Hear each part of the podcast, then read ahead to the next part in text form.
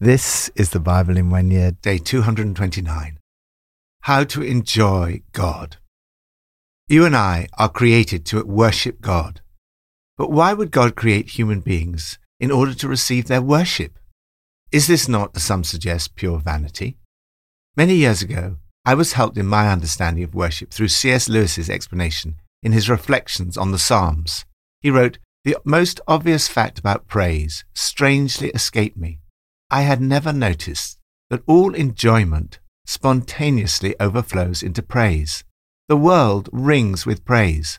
Walkers praising the countryside, players praising their favourite game, praise of weather, wines, dishes, actors, horses, colleges, countries, historical personages, children, flowers, mountains, rare stamps, rare books, even sometimes politicians and scholars. I think we delight to praise what we enjoy because the praise not merely expresses but completes the enjoyment. It is its appointed consummation. It's not out of compliment that lovers keep on telling one another how beautiful they are. The delight is incomplete till it is expressed. In other words, worship is the consummation of joy. Our joy is not complete until it is expressed in worship. It's out of His love for you that God created you to worship. According to the Westminster Shorter Catechism, humankind's chief end is to glorify God and to enjoy Him forever. From Psalm 98 Sing to the Lord a new song, for he has done marvelous things. His right hand and his holy arm have worked salvation for him. The Lord has made his salvation known and revealed his righteousness to the nations. He has remembered his love and his faithfulness to Israel. All the ends of the earth have seen the salvation of our God. Shout for joy to the Lord, all the earth burst into jubilant song with music. Make music to the Lord with the harp, with the harp and the sound of singing, with trumpets and the blast of the ram's horn. Shout for joy before the Lord the King. Let the sea resound, and everything in it, the world and all who live in it. Let the rivers clap their hands. Let the mountains sing together for joy. Let them sing before the Lord, for he comes to judge the earth. He will judge the world in righteousness and the peoples with equity. Singing and music. The psalmist calls people to worship God in song and music. Sing to the Lord a new song. Burst into jubilant song with music. Make music to the Lord. This psalm is full of noise, as the people are asked to celebrate God's goodness in a whole host of different ways. There's a call to sing, shout for joy, play instruments, and even applaud in our celebration of God. Shout your praises to God, everybody. Let loose and sing. Strike up the band. Round up an orchestra to play for God. Add on a hundred voice choir feature trumpets and big trombones. Fill the air with praises to King God. Let the sea and its fish give a round of applause, with everything living on earth joining in. This is all a response to what God has done for us. You are called to worship the Lord who is Saviour, King, and Judge. As we read this through the lens of Jesus, we can see that this is a prophetic psalm. Jesus is the one at God's right hand who has worked salvation he has made God's salvation known and revealed his righteousness to the nations. There is a joyful anticipation of the universal restoration of all things when the Saviour will come to judge the earth. Then all creation will be restored. As St. Paul puts it, the creation waits in eager expectation for the children of God to be revealed. The creation itself will be liberated from its bondage to decay and brought into the glorious freedom of the children of God. This psalm is a growing crescendo of praise from the worshipping community of the people of God to all people and finally to all of creation. Lord, I worship you. Thank you for saving me. Thank you for your love and faithfulness. Thank you that I can worship you with joy, jubilant songs, music, and shouting. Thank you that I can be confident in the fairness of your judgment. You will judge the world in righteousness and the people with equity.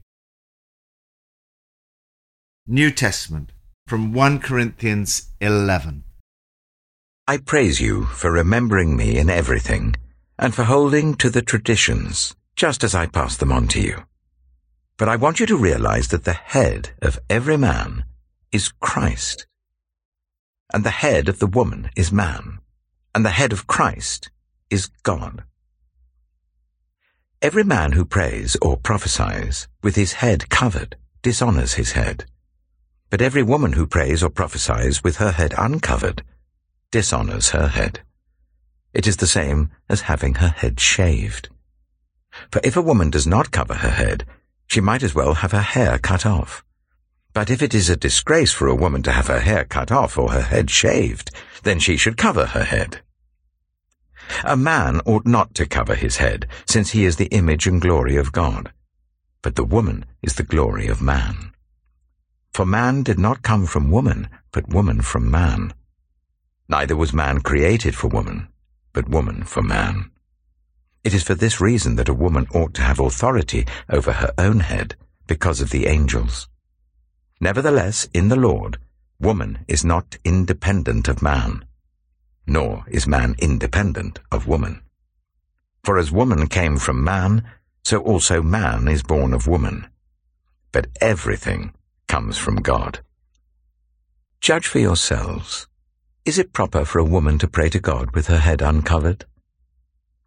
Does not the very nature of things teach you that if a man has long hair, it is a disgrace to him, but that if a woman has long hair, it is her glory?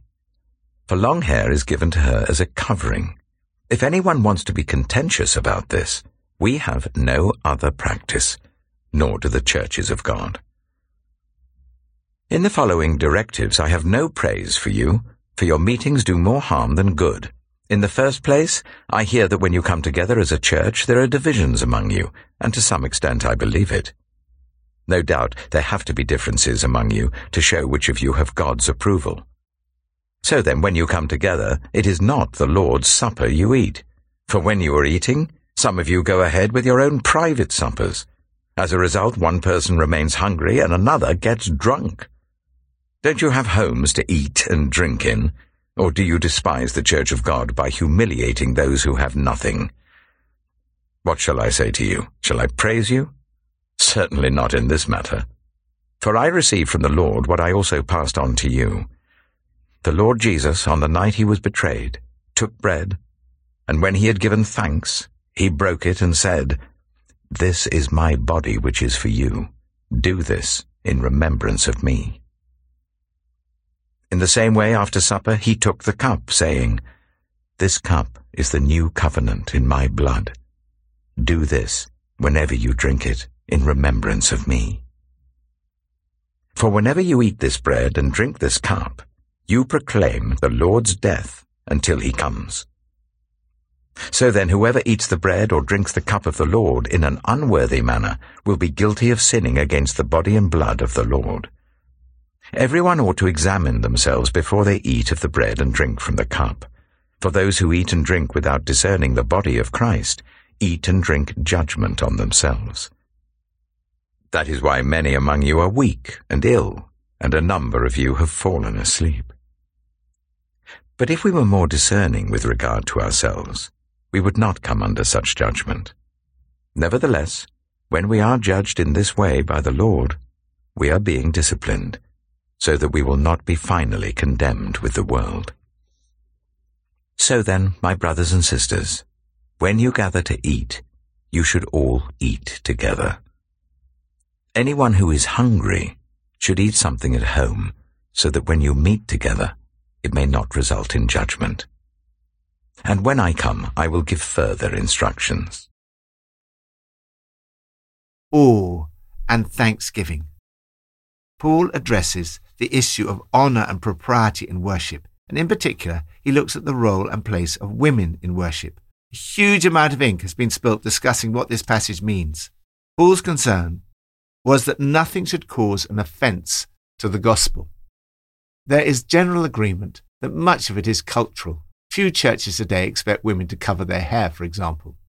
What is clear is that both men and women were expected to pray and prophesy in services. It's also clear that there is an equality of the sexes and mutual dependence. Neither man nor woman can go it alone or claim priority. Let's quit going through these who's first routines. Next, Paul goes on to discuss the Lord's Supper, or the Eucharist, as he calls it elsewhere. Eucharistein is a Greek verb meaning to thank.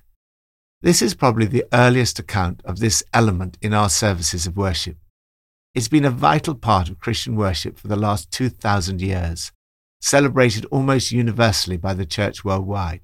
Again, there's been a huge amount of discussion about what exactly Paul means. However, it seems to me that from this passage a number of things are clear. First, it's frequent.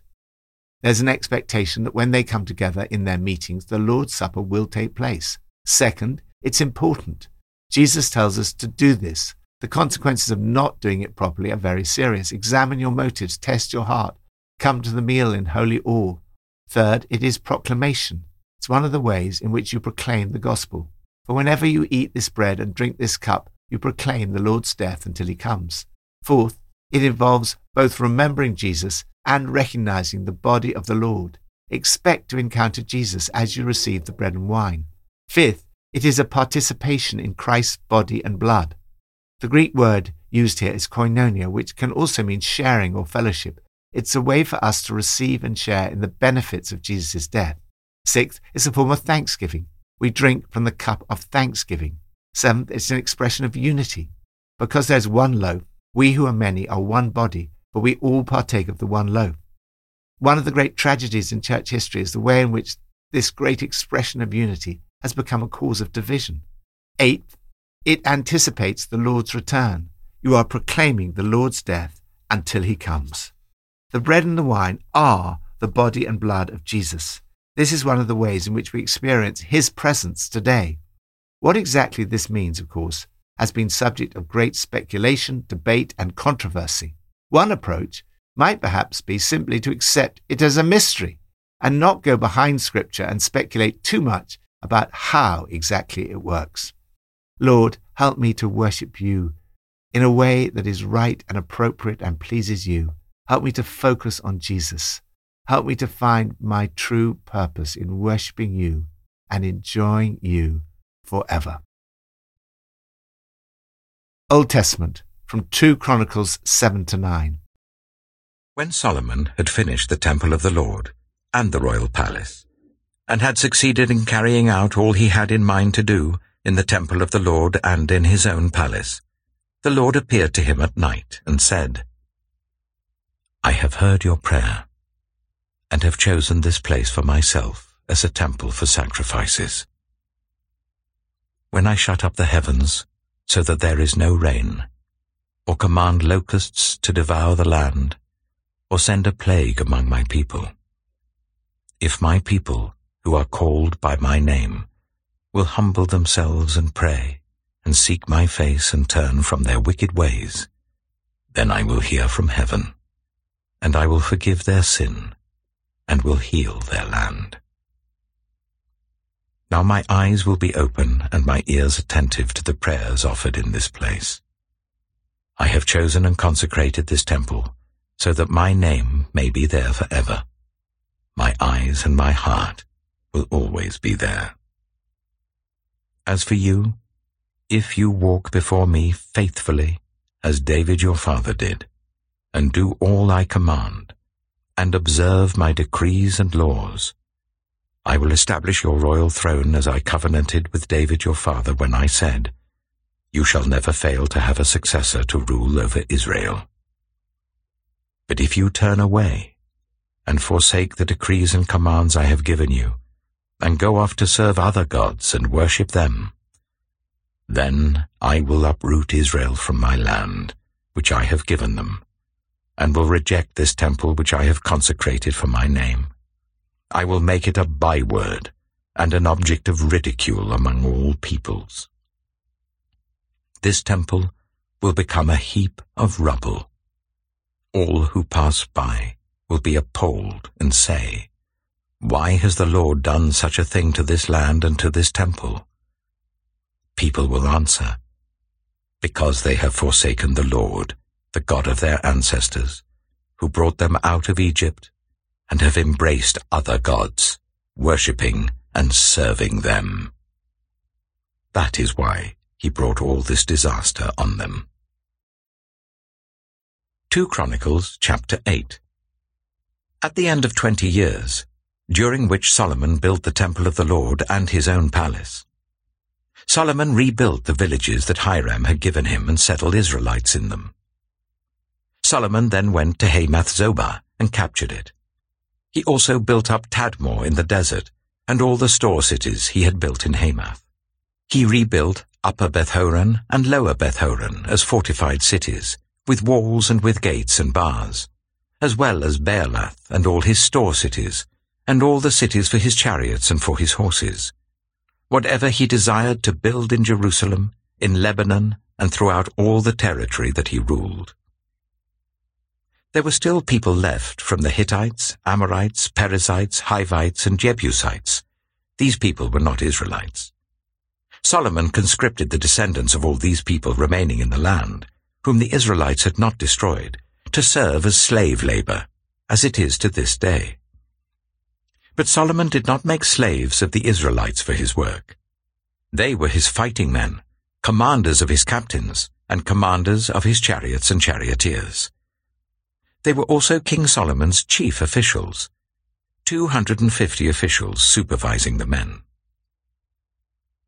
Solomon brought Pharaoh's daughter up from the city of David to the palace he had built for her, for he said, My wife must not live in the palace of King David of Israel, because the places the ark of the Lord has entered are holy. On the altar of the Lord that he built in front of the portico, Solomon sacrificed burnt offerings to the Lord, according to the daily requirements for offerings commanded by Moses for the Sabbaths, the new moons, and the three annual festivals, the festival of unleavened bread, the festival of weeks, and the festival of tabernacles.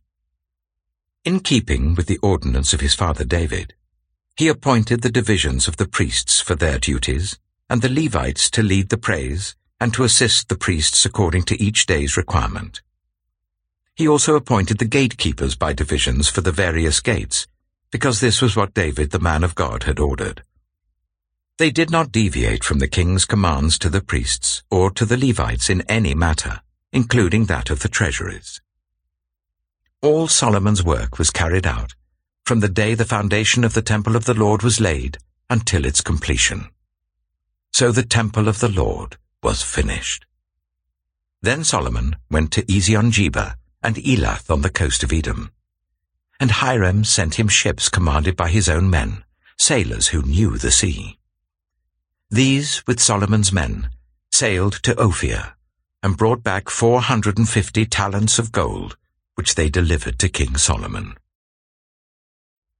2 Chronicles chapter 9 When the queen of Sheba heard of Solomon's fame, she came to Jerusalem to test him with hard questions arriving with a very great caravan, with camels carrying spices, large quantities of gold and precious stones, she came to Solomon and talked with him about all she had on her mind.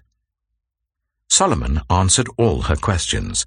Nothing was too hard for him to explain to her.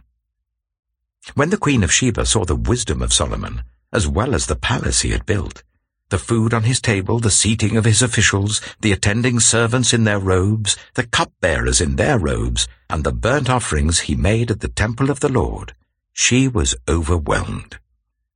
She said to the king, The report I heard in my own country about your achievements and your wisdom is true.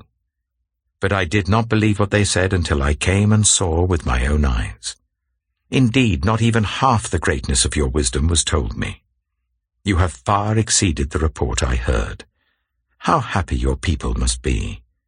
How happy your officials, who continually stand before you and hear your wisdom. Praise be to the Lord your God, who has delighted in you and placed you on his throne as king, to rule for the Lord your God. Because of the love of your God for Israel, and his desire to uphold them forever, he has made you king over them to maintain justice and righteousness. Then she gave the king a hundred and twenty talents of gold, large quantities of spices and precious stones. There had never been such spices as those the Queen of Sheba gave to King Solomon. The servants of Hiram and the servants of Solomon brought gold from Ophir. They also brought algum wood and precious stones. The king used the algum wood to make steps for the temple of the Lord and for the royal palace, and to make harps and lyres for the musicians. Nothing like them had ever been seen in Judah. King Solomon gave the Queen of Sheba all she desired and asked for. He gave her more than she had brought to him. Then she left and returned with her retinue to her own country. The weight of the gold that Solomon received yearly was 666 talents, not including the revenues brought in by merchants and traders. Also, all the kings of Arabia and the governors of the territories brought gold and silver to Solomon. King Solomon made 200 large shields of hammered gold. 600 shekels of hammered gold went into each shield. He also made 300 small shields of hammered gold, with 300 shekels of gold in each shield. The king put them in the palace of the forest of Lebanon. Then the king made a great throne covered with ivory and overlaid with pure gold. The throne had six steps, and a footstool of gold was attached to it. On both sides of the seat were armrests, with a lion standing beside each of them. Twelve lions stood on the six steps, one at either end of each step. Nothing like it had ever been made for any other kingdom. All King Solomon's goblets were gold, and all the household articles in the palace of the forest of Lebanon were pure gold. Nothing was made of silver, because silver was considered of little value in Solomon's day. The king had a fleet of trading ships, manned by Hiram's servants. Once every three years it returned, carrying gold, silver, and ivory, and apes and baboons. King Solomon was greater in riches and wisdom than all the other kings of the earth. All the kings of the earth sought audience with Solomon to hear the wisdom God had put in his heart. Year after year, everyone who came brought a gift, articles of silver and gold, and robes, weapons, and spices, and horses and mules. Solomon had four thousand stalls for horses and chariots, and twelve thousand horses, which he kept in the chariot cities, and also with him in Jerusalem. He ruled over all the kings from the river Euphrates to the land of the Philistines, as far as the border of Egypt. The king made silver as common in Jerusalem as stones, and cedar as plentiful as sycamore fig trees in the foothills. Solomon's horses were imported from Egypt and from all other countries. As for the other events of Solomon's reign, from beginning to end, are they not written in the records of Nathan the prophet, in the prophecy of Ahijah the Shilonite, and in the visions of Iddo the seer concerning Jeroboam son of Nebat. Solomon reigned in Jerusalem over all Israel for forty years. Then he rested with his ancestors and was buried in the city of David his father. And Rehoboam his son succeeded him as king. Integrity and passion. Solomon succeeded in carrying out all he had in mind to do in the temple of the Lord. He glorified God through what he carried out.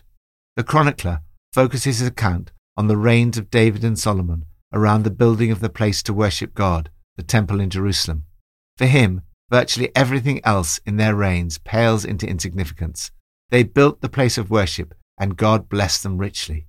Solomon's fame spread, as we read in chapters 8 and 9.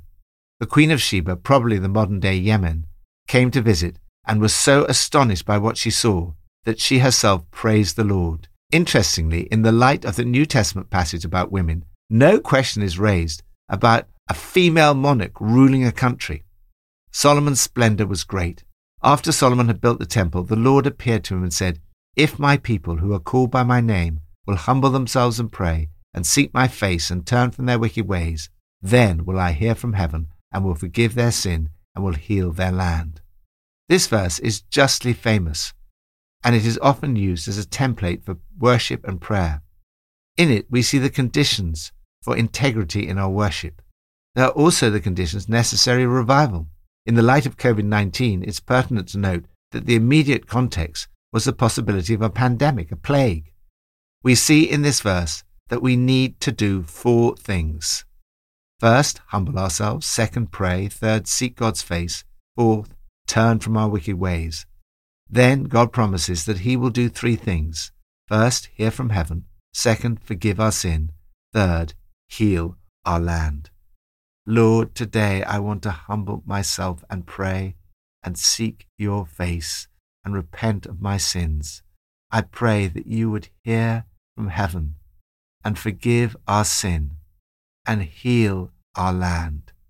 May we glorify you and enjoy you forever. Pippa adds 2 Chronicles 8 verse 11 says, My wife must not live in the palace of King David of Israel, because the places the ark of the Lord has entered are holy. I'm assuming it's because Pharaoh's daughter didn't worship God, rather than any other reason that she couldn't live there.